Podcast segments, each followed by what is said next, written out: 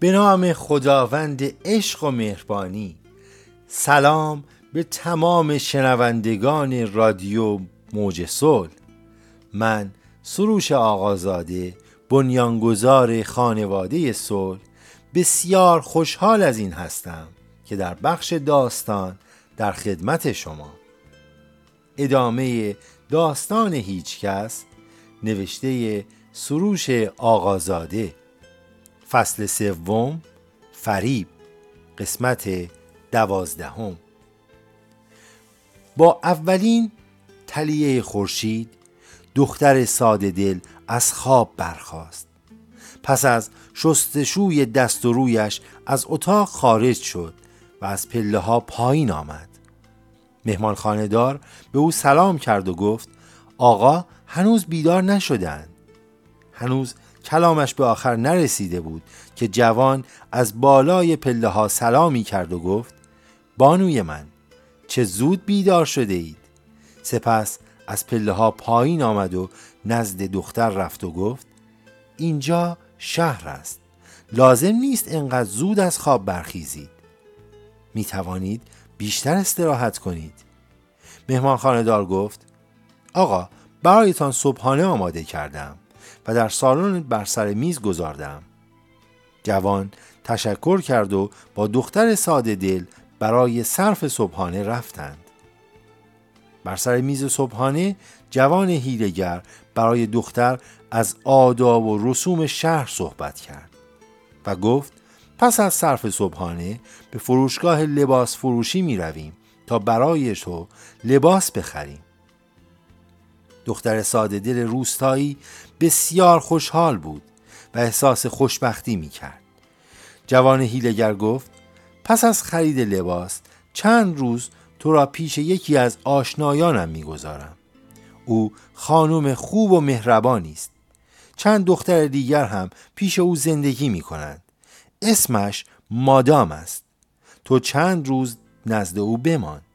من برای سر و سامان دادن به کارهایم چند روزی باید بروم. سپس به نزد تو می آیم تا مقدمات ازدواجمان را فراهم نمایی. دخترک ساده دل پذیرفت و با نگرانی در چشمان جوان هیدگر نگریست و گفت قول می دهی زود بازگردی؟ جوان هیدگر لبخندی زد و گفت آری عزیزم.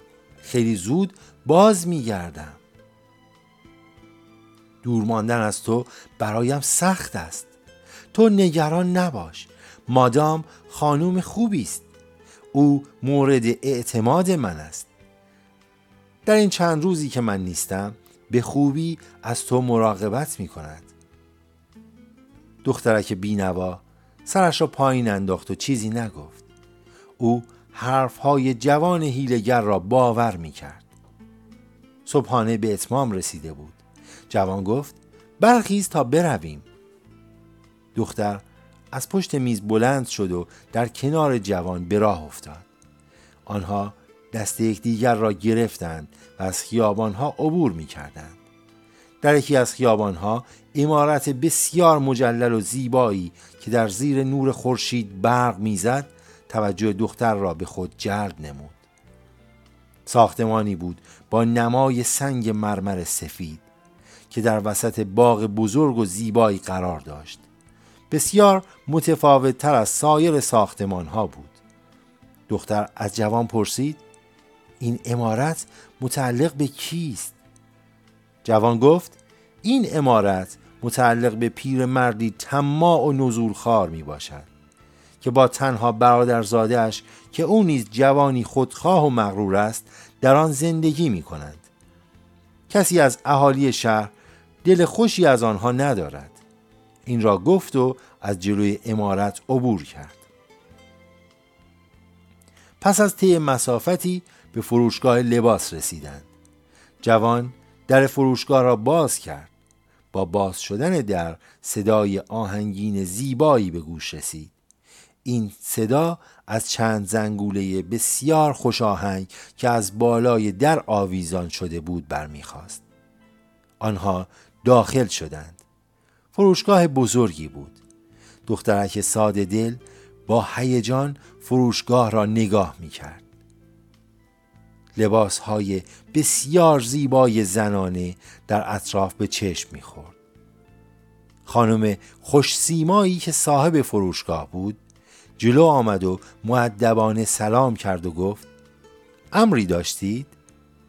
جوان اشارهی به دختر کرد و گفت لباس مناسبی برای این دوشیزه زیبا می خواهم.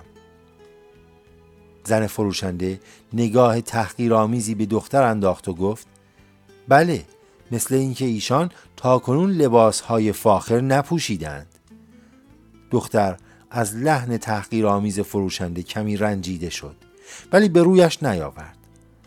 زن نگاهی به دختر انداخت و گفت چند دست لباس برایشان می آورم. سپس به اتاقی که در انتهای فروشگاه قرار داشت رفت و پس از دقایقی با چند دست لباس آمد. به دختر گفت بیایید اینها را بپوشید. و سپس دختر را به پشت پرده ای برد. و لباس های روستایی را از تنش بیرون آورد و لباس سفیدی را بر تن دختر نمود و شال سفیدی از جنس حریر را نیز بر روی شانه اش انداخت. دخترک در آن لباس سفید می درخشید. صاحب فروشگاه از آن همه تغییر دهانش باز مانده بود. یک لباس چه تغییری در دخترک روستایی ایجاد کرده بود؟ او را از پشت پرده بیرون آورد. جوان با دیدن دختر از جایش برخاست و از آن همه زیبایی حیرت کرد. بی اختیار دو دستش را به هم کوبید و گفت خدای من چقدر زیبا شده ای. من می‌دانستم که تو گوهری بودی که در مرداب قرار داشتی. دختر از آن همه تعریف خجالت کشید و سرش را به زیر انداخت و گونه هایش از شرم سرخ شد. خانم صاحب فروشگاه که تحت تأثیر آن همه زیبایی قرار گرفته بود با شوق گفت بیا تا بهترین لباسم را به شما بپوشانم.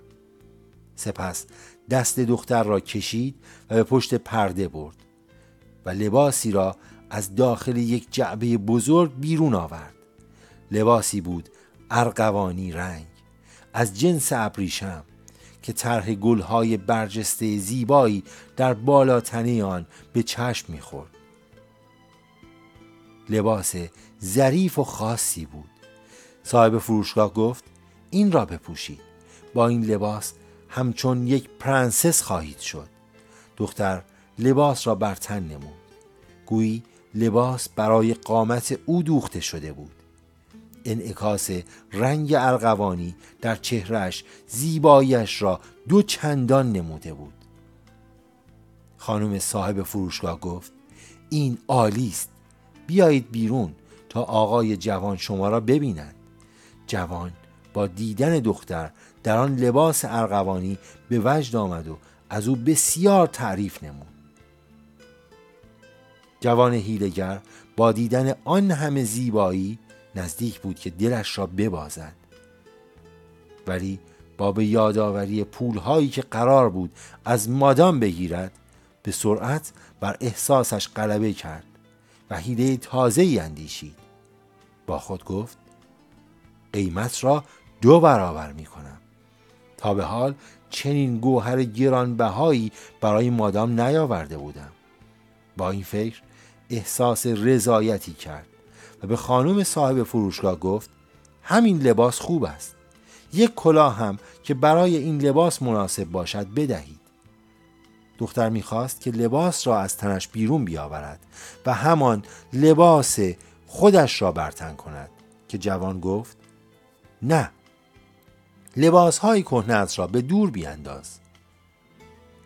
دخترک ساده دل بسیار خوشحال بود که صاحب چنین لباس فاخری شده است. ولی قافل بود از اینکه آن لباس زیبا لباس سیاه بختش است. و این از بازی های عجیب سرنوشت برای او بود. امیدوارم از شنیدن این داستان لذت برده باشید ممنون که شنونده رادیو موج صلح هستید. اگر در رابطه با داستان نظری داشتید بسیار خوشحال میشم که نظرتون رو در واتساپ برای من به صورت پیام ارسال کنید. به این شماره پیام بدید.